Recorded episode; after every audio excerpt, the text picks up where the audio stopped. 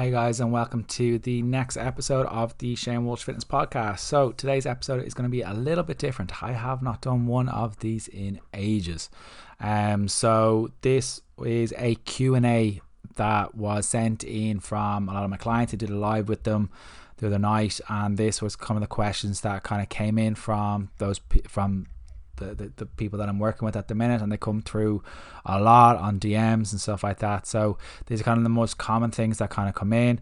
We talk about dealing with fatigue during times of the month, best exercise for mum tums, um, how banking calories, uh, insulin resistance. We talk about um, increasing protein and how to do that.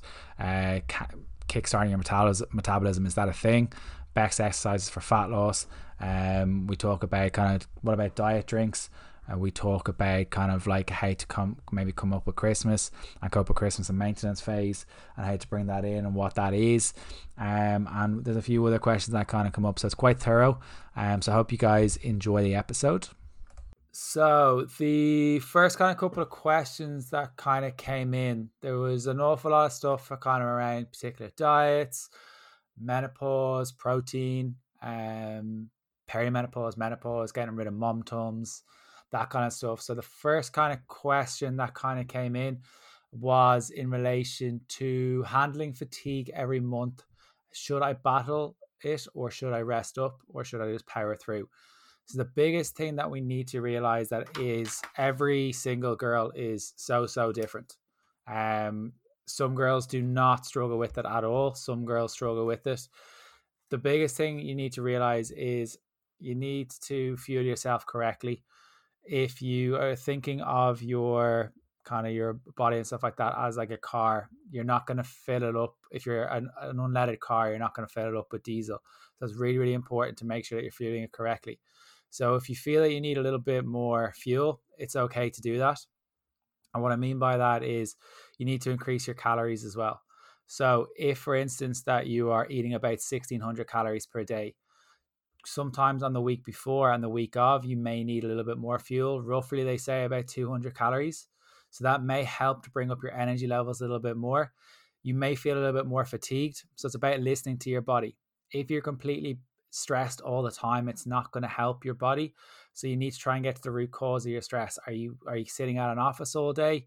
Could you implement some sort of morning routine, like like going out for a walk, take, taking regular breaks?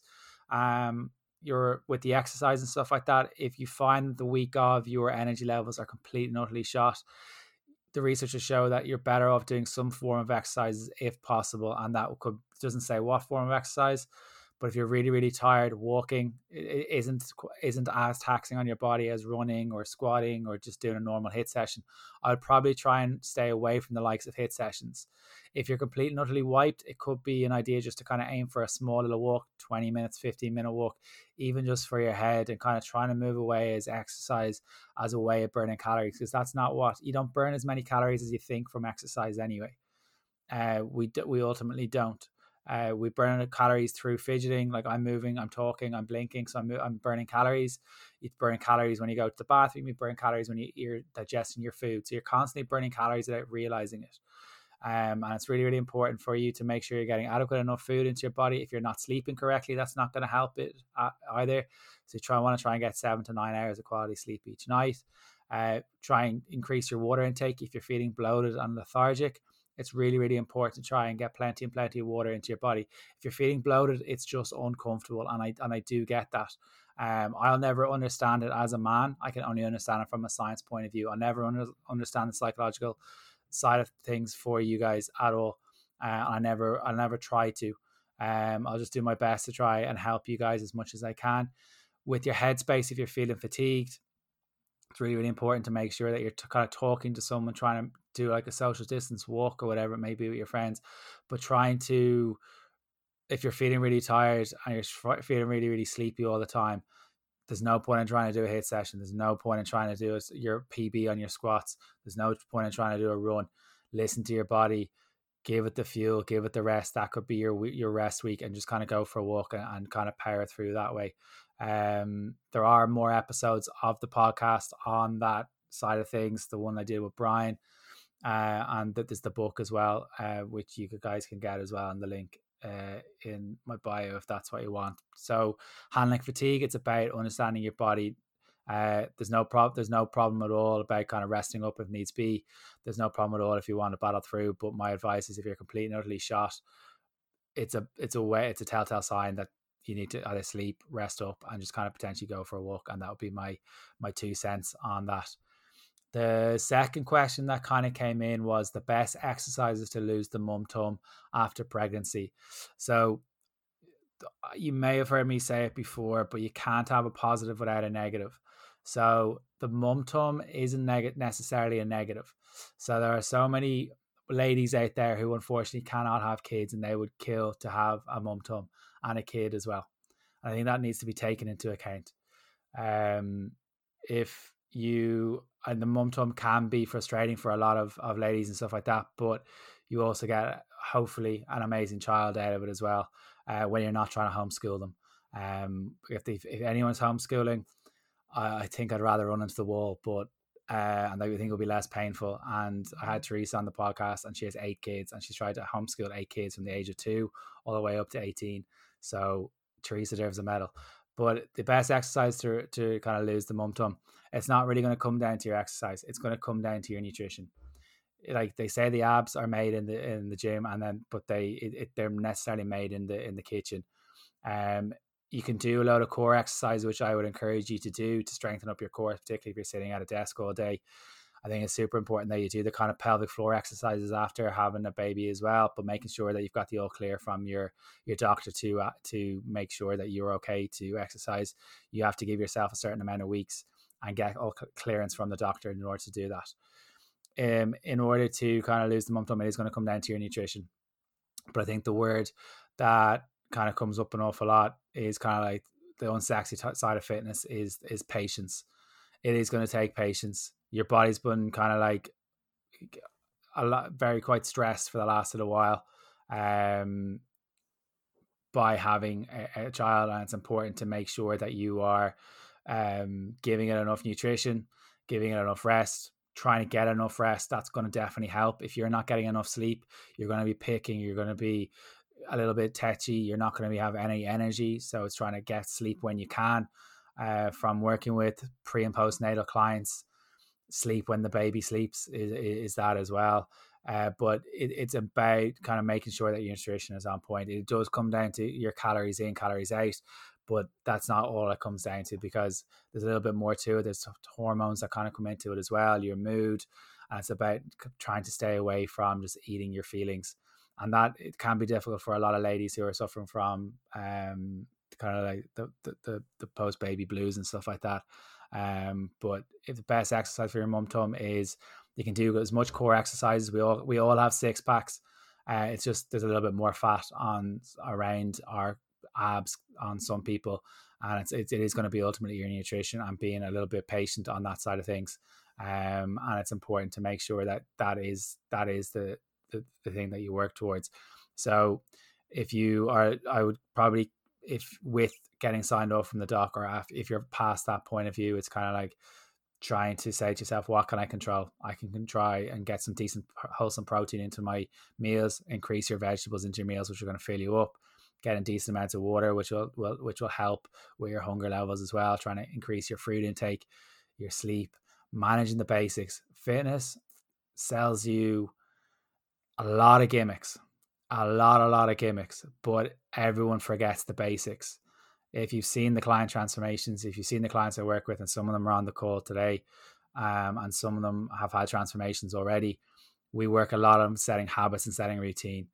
And I know it's harder to do as a kid, but if you can get, if you can hold on to or even do a little bit of meal prep when you've woken up from your nap or anything like that, it will help you. If you don't plan, you're going to be pulled left, right, and center.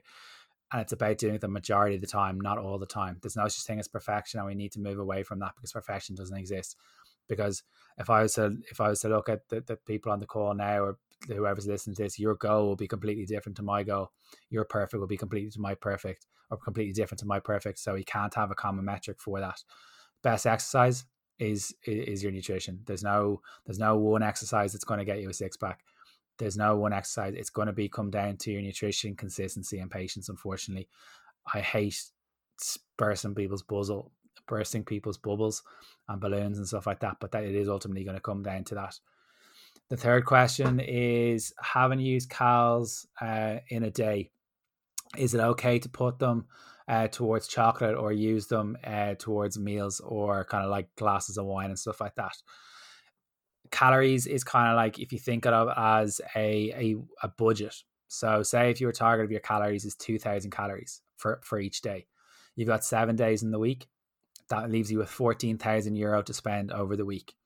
So it's up to you how you want to spend it. So say if you overspend your your money uh, by say three thousand euro on the Monday, that leaves you with eleven thousand euro for left for the rest of the week. That would be sweet if you had eleven thousand euro for six days. But it it does come down to your total calorie balance for the week and over what you do over a week, over what you do for a month, and over what you do for a year. If you want to save them uh, and bank them that way, by all means. What I normally try to encourage is you're more in the headspace to kind of press reset after a night out or a glass of wine or a bottle of wine. You're more in the headspace, right? I'm going to go again. So if you are doing it that way, I would encourage you guys to potentially reduce your calories by about 200 calories the day after and the day after that.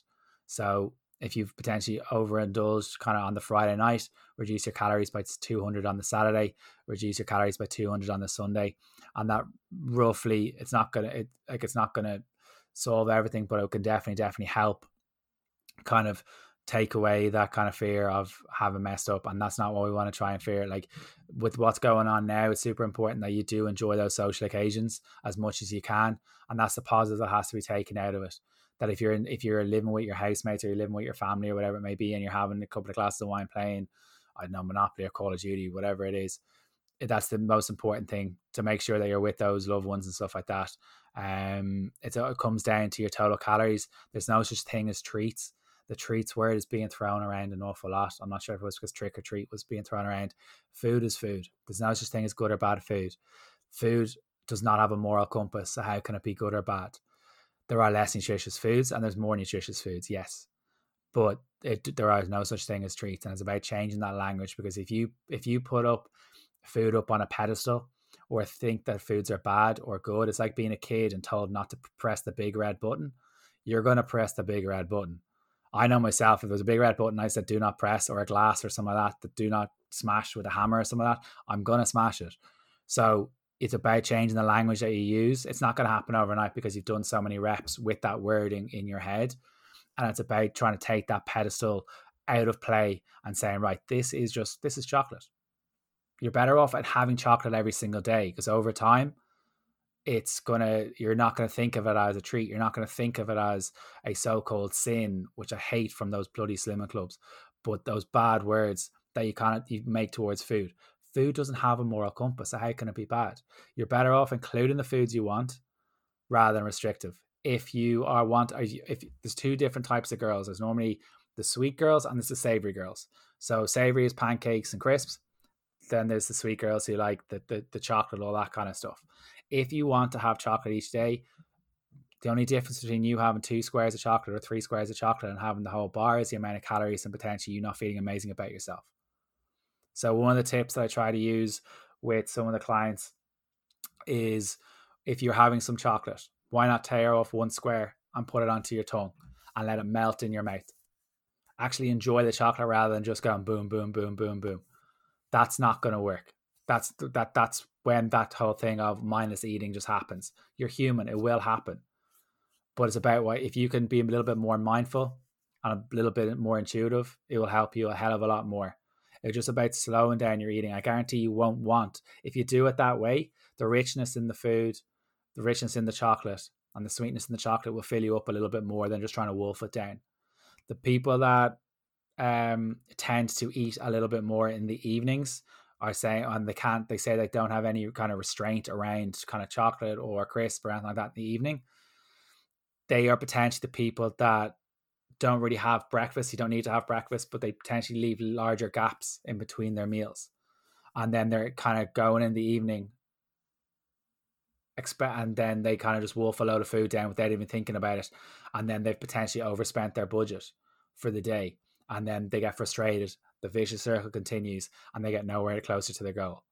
So why not try to, if especially if you're working from home, try to have regular meals. Do you have to have breakfast? No. Kellogg's paid for that study that you have to have breakfast. Kellogg's paid for that research to be put out so people would buy more cereal. So it's not gonna, it's not gonna, your metabolism is not gonna slow down, which is the big one that people hear if you don't have three meals a day. The reason why I'd say to people is have three meals a day is just so it creates a routine, so you're not leaving yourself going hungry for longer periods of time. So you're going to be less likely to pick, less likely to graze, less likely to boredom meat. And that will be the, the two cents on that. So, can you bank your calories? Yes, I would probably just kind of press reset afterwards, would be my normal advice. The next question was in relation to the barriers to weight loss in perimenopause and menopause.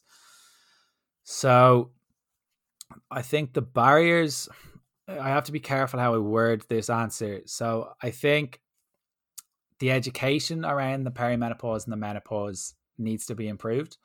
From working with hundreds of ladies, the education around the cycle, how your body works, and how to when to push, when to pull, when to rest is it, it leads a lot to be desired. Did I ever think when I left my normal real job that I'd be watching hours lectures on menstrual cycles and PCOS? my mates find it hilarious. Um, so with the perimenopause, perimenopause is the stage before your menopause. It's kind of like it leads you to a less regular cycle.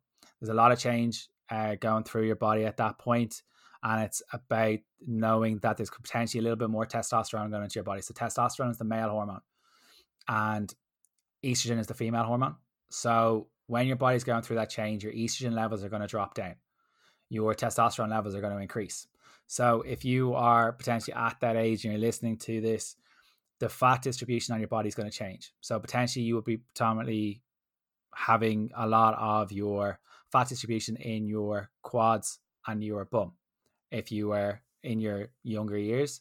And then as you get a little bit older into your late 30s, 40s, 50s, the fat distribution comes up into your stomach. And that's where that kind of you feel a little bit blur about yourself and there's a lot of change going on. That's increased testosterone, so you get a little bit more male dominant hormone in your body, and that's where lads predominantly hold their their fat is around their stomach and their midriff. So that's generally what happens. The education around that needs to be improved. Your metabolism does slow down as you get younger, or as you get older, should I say. So you won't be able to eat the amount of calories that you potentially did when you were like 21 years of age. If I ate what I did when I was 21 years of age, I would not be uh, looking too well. Let's just say that.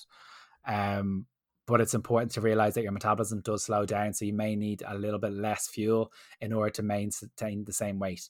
It may take a little bit slower time for you to lose the weight, but your body's going through a hell of a lot of change. You need to be a little bit patient with yourself. When you go through the menopause, it's kind of like you haven't the whole definition of a menopause or the menopause, should I say, is they haven't had a cycle for one year, a whole one year. Um, and there's a lot of change going through. You may feel a little bit more lethargic. You might get the night sweats. Um, you may not be able to sleep, and if you're not sleeping, there's two hormones in your brain: the fullness hormone, hunger hormone. Hunger hormone may increase, the fullness hormone may decrease in functionality, and that's where you kind of reach for those sugary foods, the carbohydrate-rich foods. There's nothing wrong with sweets. There's nothing wrong with carbs.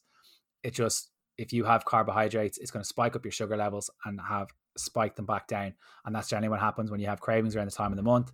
And if you're not sleeping and when you're kind of like hungover, you reach for like you either a salt person or you need a little bit more sugar or anything like that. It's just if you have a little bit more fruit in your diet, that's going to get the sweet tooth hit. You may uh, with menopause, you may not be able to eat as much as you did. It's really, really important to make sure that you are getting tested for the likes of osteoporosis, osteopenia, sarcopenia, which is brittle bone syndrome, making sure your calcium levels are good, making sure you've got enough vitamin D, uh, so you help your energy. Uh, in particular, now uh, October to March, I would highly recommend everyone to be supplementing with vitamin D. We do not get enough sunlight in this country. Um, and it's really, really important to make sure you're doing that. And then the frustration. It's a tough time because you've you've gone through so many different changes. You've had puberty when there's an awful lot of stuff going on you have your first bleed then you have you have to for like 20 years or whatever it may be you're trying to understand your body when to push, when to pull. You may not, you may be frustrated with the whole process. Then once you get your head around that, then perimenopause comes in, or else you have kids. Say you have kids, then perimenopause. So your body's going through a lot of changes, a lot of stress, and then you have menopause. So it's, it's understanding the different situations. There's an amazing book called The M Word by Philippa Kaye. She was on the podcast, um, and she talks about it in a lot more detail than I ever will be able to. Um, and she's incredible. Um, so she's really, really worth the lesson. So the barriers are mainly the education around it, the patience around it, the frustration. If you are struggling with kind of like the changes that are going on, do talk to someone. There's always kind of people out there in the similar situation. There's always people who uh, who will talk to you and support you. If you are struggling to sleep, my advice would be to have a nice cool room, um, and have a nice cool room. Don't you? If you ever notice when you're on holidays and you wake up at middle of the night and your feet are outside your bed, your feet are your regulators for your heat in your room. So your feet are looking to cool you down, but you're here with a hot water bottle and about 20 rugs over you. You're better to have a cool room, uh, a dark room. You're better off to have potentially cooling patches on your backs if you want to cool yourself down. But I would try to set, keep yourself nice and cool to counteract the night sweats and stuff like that, and making sure to keep yourself hydrated. So, main barriers: education, patience, frustration are the main ones. The next question was in relation to intermittent intermittent fasting. So, intermittent fasting is one of those sexy terms that's thrown around the industry. Um, so for anyone that doesn't know what IF is or intermittent fasting is, it is it's windowed eating. So one of the most common ones is that you don't eat for 16 hours and you you're allowed to have all your food in that 8 hours. So it's just another way for you to get into a calorie deficit if you are on a diet. Is it beneficial for those on a diet? Potentially. Is it less beneficial? Potentially. It depends on the person if you are prone to if you were prone to kind of a lot of snacking in the evening, my advice would be potentially not to do it. The reason for that is if you give yourself more structure throughout the day, you won't be as hungry and your blood sugars won't crash back down. And then when you eat a lot of food, you you may feel a little bit guilty. So you're better off having other meals throughout the day. It's not for everyone. There have been research done on kind of rats and stuff like that. They have there's only been a couple of tests done on humans, but majority of the tests have been done on rats, saying that the health markers, the health benefits, all that kind of stuff. They're rats aren't humans. They're not proper tests. They're not they haven't tested enough on us. So the research isn't um, of benefit to and doesn't really relate to us as as humans. I think mo- it's another way to get into a calorie deficit. It's just shortening your window.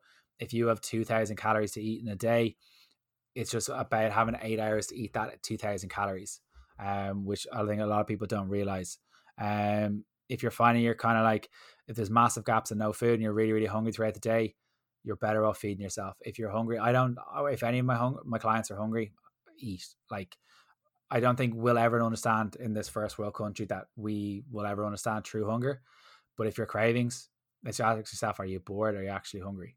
There's a whole system. Hunger are you whole system is are you actually hungry, angry, lonely, or tired? So asking yourself those things and kind of waiting about 20 minutes. But with intermittent fasting, can it be useful? Yes, in the right hands. Can it be restrictive for some people? It can. Um, I've I've worked with some clients on it, and it's been beneficial.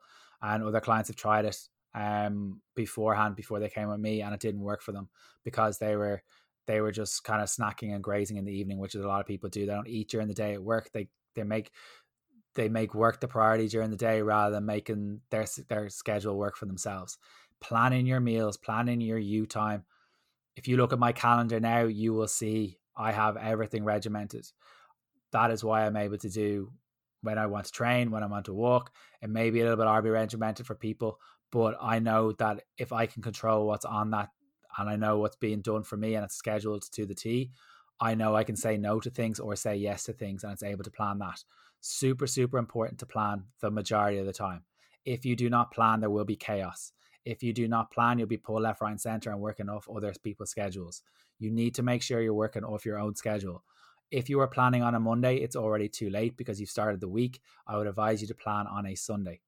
So with intermittent fasting, the health markers have been done on mice, it's a window eating. It's another way. If you struggle and you are picking and you are a grazer, I would not advise it. Can it work? Yes, but it's all very, very, very people dependent. Um, the next question that kind of came in was in relation to um, the tips on increasing protein and any brands of protein powder that I would recommend. So it depends if you're vegan or not vegan. So I'll go with non-vegan first. Wait, If you're really, really struggling to get your protein up, a nice one I use is Greek yogurt. Um, there's probably about 15 to 20 grams of protein in that. Throw in a couple of squares of chocolate, throw in a blue blueberries, chia seeds, flax seeds, blackberries, strawberries. Make a little dessert out of it and have it after your meals, and that's your sweet tooth hit. You're also getting your fiber hit, you're getting your vegetable or your fruit hit, and you're getting some protein hit. Baked beans are really good as well. People are going to ask, what about the sugar? Sugar is not bad for you in moderation. People who ask that question are generally kind of looking for smaller things when there's a bigger picture to look at. We don't need to sweat the small stuff if you're eating decent wholesome food majority of the time, you will be okay. If you're really, really struggling with there's eggs and stuff like that, there's salmon, uh, there's chicken, there's steaks, there's turkey, there's loads of different meats and stuff like that. You can use whey protein powder. You can whey if you are a vegan, isolate whey or isolate protein, um, which is manufactured differently, so it's less lactose in it. Has some lactose in it, but has less lactose in it. The products that I recommend, I use Myprotein and I put it into my porridge in the mornings. That's how I get mine in. Um, or else after my workout, I have a quick shake, either with a little bit, a t- little tiny bit of milk, or else just have it with water if I'm trying to keep my cal- calories lower. Uh, Kinetica is is also good. There's not much of a difference between any of the, the main products of Cytec as well. There's not much of a difference, just price um, between the various different brands. I wouldn't sweat that kind of stuff. It's just kind of like seeing what flavor you like. Some people like really sweet stuff. Like I know Myprotein powder have lots and lots of different uh, flavors from chocolate and rocky road or banana and strawberry and then and then they have plain old vanilla and stuff like that. So depends how your your taste is about potentially buying one of those sample packets or sample sachets and seeing what flavor you like. But there isn't a huge amount of different on, on those side of things. Um, increasing the proteins about kind of looking at your routine and looking at your plan as well on a, on your daily basis. What are you having for your breakfast? What are you having for your lunch? Uh, and kind of saying right, uh, pause and say right, if I'm having breakfast, right, what can I have? Right, I'm going to have a bagel and I'm going to put some, a little bit of scrambled eggs over it. So there's, if you have three eggs, there's 18 grams of protein already. Um, so if you're trying to aim for your protein target, if you're not really training, 0.8 grams uh, per kg of body weight. If you are training, kind of for most people, one and a half uh, grams per kg of body weight is generally the, the, the rough. If you're kind of like a bodybuilder, it's kind of like 2.2 grams per kg of body weight is what I'd recommend on protein. It's really, really key to get your protein, particularly for the girls. The girls need it for to keep their, their bone health or their bone density for when you get older. So if you're having if you're if you're not having enough protein now, you may pay for it later on when you do not get uh, when your bones are, bones are a little bit more um, brittle. Um, so hopefully that answers that question. The next one is best way to kick start your metabolism metabolism if you have stalled due to poor eating habits. So this question has come in a good bit kind of over the last kind of couple of weeks because um, because I'm not sure what information has been put out uh, or what kind of context has been put out or what little uh, nuggets have been put out on social media on regards to it. So the biggest thing I want to say is you cannot re- you cannot kickstart your metabolism, you cannot restart your metabolism, you cannot damage your metabolism. So you, it, the biggest question or the biggest point on that is it's not due to your metabolism. It potentially is just due to the habits that you've created over time. They're the thing that needs to be tweaked. That's like blaming a. That's like me blaming as a bald man a hair dryer for my hair loss. You cannot restart your metabolism. You cannot kickstart your metabolism. You cannot damage your metabolism. That's just fact. It's more down to your food choices, your eating habits, your structure or lack of structure. And it's the habits that have got you there rather than the actual metabolism itself. You need to take ownership of your habits and your eating pattern and yourself and your actions rather than blaming it on something else. It comes down to your calories in, calories out. It comes down to understanding when to push your sessions, when not to push your sessions. It comes down to getting proper sleep, decent, wholesome, new street, wholesome sleep, um, and and getting plenty of water and stuff like that, and just kind of making sure you're making some you time. So one thing, if you're if you're struggling to get some vegetables into your meals, is how can I get the vegetables into my meals? Why not buy some um, tinned beans or fresh, fresh or frozen ve- frozen veg? There's not a massive difference between the rest of them. They're all fine. It, most people struggle to get veg in anyway, so why? Like, there's not much of a difference. Probably frozen is even better. Um, and Maeve Hanan, who's been on the podcast, dietetically speaking, she speaks about it in that the minerals, if you think about it, they go from the ground to the freezer, so the minerals are a little bit stored a little bit better. The fr- fresh veg are sitting on a shop floor um, or stacked on a shelf, and they may lose their minerals a little bit quicker. But that's sweating the small stuff. It's about getting what you can into your mouth uh, and creating the habits getting water into your body. So, say if you're waiting for your ca- caffeine hit in the morning, get a glass of water there getting regular exercise, clearing your head, going for a walk, booking that in. Uh, it's about what you're eating uh, and making sure you're getting protein with each meal, fruit and veg with each meal, getting proper sleep. Uh, and focusing on those rather than kind of say, right, it must be my, metab- my metabolism. It's definitely not your metabolism. It's it's the habits, the foods, the choices that you are making that are potentially have you where you are. And there's not having a go. It's are not having a go at anyone. We all have things that we could we could we could tweak. We all have habits that we can tweak, and it's a potentially the thing called habit stacking, which is in the book James by James Clear, uh, Atomic Habits. Adding on a habit to what you do already. So, for example, like I spoke about, I will t- when I'm my caffeine or my coffee is getting made in the morning, I will have my glass of water, I'll have my vitamins, and I'll have some fruit. So there's two or three things that I've added on there to make my day a little bit better to make sure that I've got some fruit into my body at the first thing in the morning, got some water to start the day, I got my vitamins in, so I could have that. It's not to, down to your metabolism metabolism at all. It's it's down to the food choices and the habits that have been created over time. The next question was best exercises for fat loss, running or weights the biggest answer I can say to this is the sec the two words that most people hate to hear is it depends. It depends on what you enjoy. Some people love CrossFit, some people love weights, some people love running. It's whatever you enjoy. It's ultimately going to be your habits with your food that are going to make the biggest uh, nutrition for you. If you're looking to build muscle and to tone, tone means building muscle. Girls, you will not get bulky from lifting weights. You haven't got enough testosterone, which is the male hormone, in your body in order to get bulky.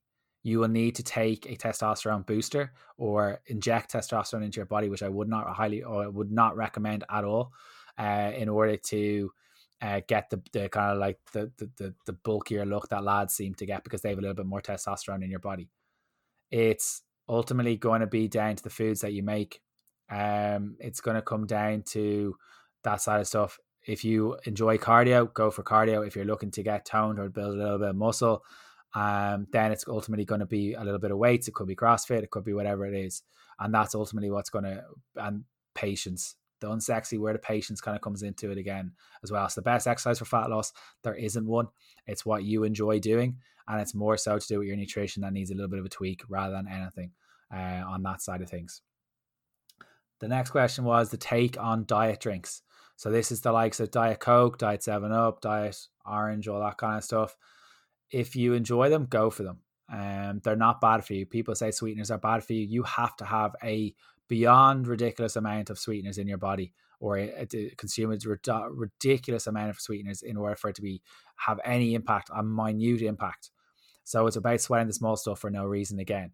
If you enjoy Diet Coke, please do take it or have it if you wish but I would focus on like because I when if I made it a night out, I would have a diet coke. I won't have a full. I don't feel great after a full fat coke, if I'm being 100 percent honest. Uh, it just doesn't sit well on my stomach, and I prefer the diet coke. Some people don't like the taste, and that's completely up to them. There are less calories in the diet options. You could have glasses of water as well instead. If you're having four or five cans of diet coke every day, would I advise it? Probably not. Um, but I would try to get a little bit more water into your body. So my take on diet drinks they're all good. Uh, everything in moderation um, would be my answer on that. Um, what is the next question? Um, I think there was in relation to the role of hormones like insulin and fat loss. So there are there are kind of a couple of kind of types of uh, individuals that kind of like the insulin stuff like that does have a massive impact on, and that is diabetics. Um, and if you're looking for anyone or a, a coach for diabetics, I am not your man. I would recommend Own uh, or Insuleown on Instagram. He's incredible. He's been on the podcast. If you're a diabetic, type one or type two, head over to that. Um, and he that that man is going places. So please do head over to that. There's also the likes of insulin with PCOS. Um, so we need to make sure that we have a proper definition. Insulin is a hormone found in the body that controls glucose, which is kind of like sugar levels in the blood and allows glucose to be brought into our body cells to be used as energy. Um, insulin resistance is kind of when the, the body's tissues don't respond to the normal levels of insulin. The body uh, and after therefore has to produce extra insulin to compensate. This ex- excess insulin can increase the production and activity for of kind of like male hormones and like testosterone and stuff like that. Um, so that can definitely have an impact when you are have suffer from PCOS and have diabetes with kind of like the different levels of, of insulin and stuff like that for the likes of insulin and stuff like that. Um, it, it just can't be it can't be blamed um, for for what you're trying to do because it, it it's like me once again blaming a hairdryer for uh, my um my lack of hair. Um, so it's not gonna fat it's not gonna fat source. If like if you have food each day, um, you're it will sp- spike up your energy levels, it will spike up your insulin after a meal. Different food sources or protein, carbs, fats, it'll all be stored a little bit differently. Um, and it's about what you do over the day that kind of regulates the sugar and stuff like that. But it really does come down to your calorie balance that's going to help. You cannot blame your insulin for what you're trying to do. If you have PCOS and you have kind of cravings and stuff like that around the time of the month, you need to potentially work on regulating those a little bit more or actually not, uh, pausing and saying to yourself, if you've got cravings and wait 20 minutes, cravings go away. Cravings do not stay around forever. And it's really, really important to realize that. So the 20 minute rule is probably what I'd say to a lot of girls, a lot of clients and stuff like that. And it has changed them, including your fruit if you have say a white starchy carb carbs are not bad white starch is not bad for you but it's going to spike up your sugar and crash it back down and you're going to be hungry very quickly afterwards. If you can help to regulate that a little bit more with the likes of brown rice or anything like that it will regulate it will bring it up a little bit more and spike and bring it down a little bit slower. The likes of fruit would help to help those cravings as well and help to regulate that as well. The likes of papaya blueberries blackberries that kind of stuff. So to blame to blame kind of likes of insulin stuff like that on fat loss is kind of like blaming on a broken metabolism. You, you you're looking you're you're clutching at straws and looking for an outlet on what is ultimately the habits and changes. If you have PCOS, a little bit different. Your metabolism is a lot is a is up to forty percent slower than someone that doesn't have um, PCOS. So if you are potentially having say 2000 or if your friend's having 2000 calories and the same weight same height all that kind of stuff you may need up to 40% less calories in order to get to your goal. It's a lot a little bit slower for those with pcos it's a little bit slower a little bit more patience is that word again to kind of come into it. If you want a pcos episode there's one i did probably two or three weeks ago and there's one that uh, that had um, claire goodwin the pcos nutritionist on there if you're diabetic, Insuleown is your man for that side of stuff. So please, if you're diabetic and you're listening to this, do go and talk to Own on that side of things. Um, in relation to the next question, um, the question has just come in here. Um, so in relation to Trek protein bars, okay for a snack. I really like them as a replacement for sweets. They're okay. Uh, there's nothing wrong. There's no foods off limits. There's no foods that are off limits at all. Um, protein bars are glorified chocolate bars. Um, there is protein in them. The protein quality in them is not amazing. Um, I would not. I I rarely eat them. Sometimes people with IBS can have a laxative effect. The they can have an impact on their stomach, and they just don't feel amazing afterwards. It can just make them more queasy and stuff like that. Um, and the other thing is that they are glorified chocolate bars. Nothing wrong with chocolate bars, but if you're looking for your protein, the likes of Greek yogurt are really, really handy throwing in squares of chocolate on that side of things. Um, the other question that kind of came in is in relation to, uh, it's the last question. Uh, advocate of, are you an advocate of banking calories if you know you have something at the weekend? I think I think it's similar enough to one of the other questions in that it's just kind of about pressing the reset button kind of shortly afterwards rather than kind of letting it knock on. Like when you have a punctured tire, you don't puncture the rest of your tires. So why would you let kind of um why would you let kind of one day turn into seven days, which can easily be done, and a lot of people feel like that. But like it ultimately comes down to you have a choice. You have a a choice of what you're fueling your body with. We all have that side of things. When people when things kind of go a little bit wrong, people tend to get a little bit frustrated because I think particularly in our generation or my generation anyway, um, people can get a little bit victim mentality a little bit too easily. We think things are going to go as plain sailing, and then things go off. We get a little bit frustrated. We throw in the towel, and we just get frustrated, and we have that yo-yo mentality, and that kind of creeps up. So what we need to try and do to ourselves is, rather than waiting for motivation to come, and motivation is like Dublin bus. One will two if you're waiting for one two will come along at the same time and that's when you're extra motivated. But if you're waiting for motivation to bring your destination you're potentially better off getting some other potential transport. You're either walking or dart or whatever it may be. So you need to make sure that you have your why. If you do not have a why i don't know what you're doing because if you, there's a famous quote by uh, an author in germany called nietzsche um, and it, the quote is he or she who has a why will overcome anyhow if you do not have a why, you are literally saying uh, like a why. An example of a why or not a why would be I want to like get fitter. That's not a why. Why do you want to get fitter? Because I want to have more energy to play with my kids. There's a why because you've got a little bit of leverage. You've got a proper why of I actually want to have more energy so I can play with my kids who then will who will remember this when they're older. It's a, putting an, an emotional attachment to your why and that will bring you to where you want to go. If you have a not an amazing why, like everyone's why is different, but I would encourage you to have some sort of emotional attachment.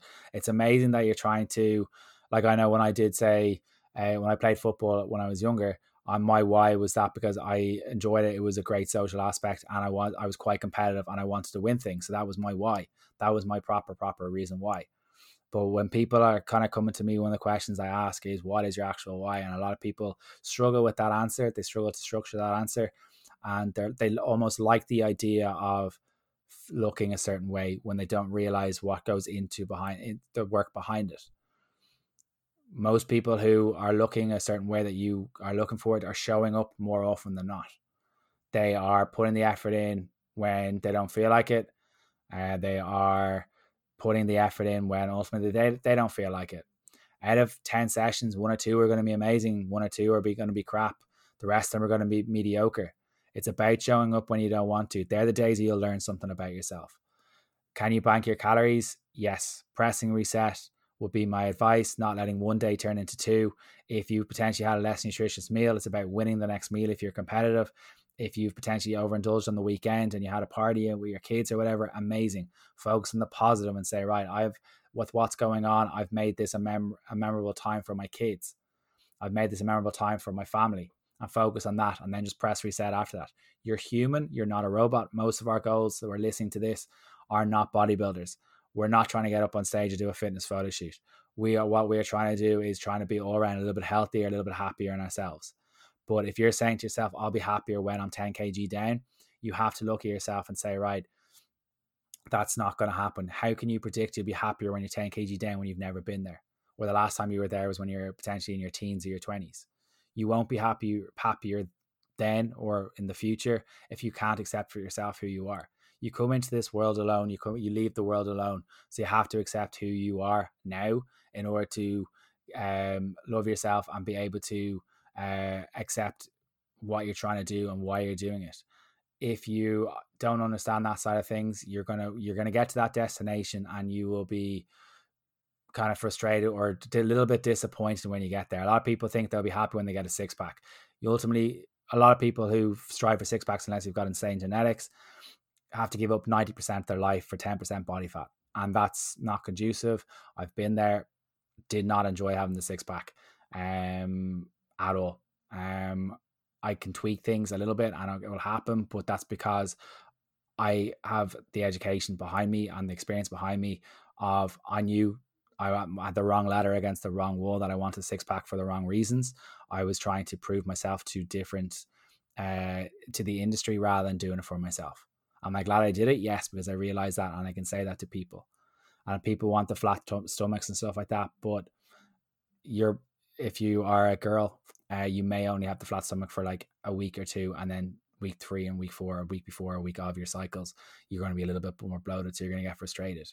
You're better off accepting and, fitting, and feeling more confident in your clothes and how you feel and how your energy levels are, and doing the, the non-scale victories. Um, I think the one you look at, I can see a little question here about the scales. How do you kind of incorporate your, how do you work with your clients on staying away from the scales? The scales are the sad step. They're called the sad step for a reason. Um, like if you're waking up in the morning not in an amazing mood, and then you're letting this piece of plastic or piece of metal on the floor uh, upset you or uh, affect your mood, it's like what advice would you give to your kids or what advice would you give to someone else? You'd probably say to them to stay off the scales. Um, you are more than what a scale says about you. Scales cannot take into effect the muscle, the water, the if you've gone to the bathroom comes into it. So many different variables. Um, but if you're waking up in the morning, first thing in the morning, expecting a piece of plastic to make you happy, or expecting a piece of plastic not to make you unhappy, and dictate your mood for the rest of the day. You're giving the power to an inanimate object. You're giving the power to a thing that cannot speak. You're giving the power to a piece of plastic or a piece of metal on that floor. If it impacts your mood, why not try to aim for like you go into you don't go into a shop looking for a size 70 kilos. You go into a shop looking for a size 2, 4, 6, 8, 10, 12, 14, 16, 18, 20, whatever it may be. And I think that is super, super important to realize.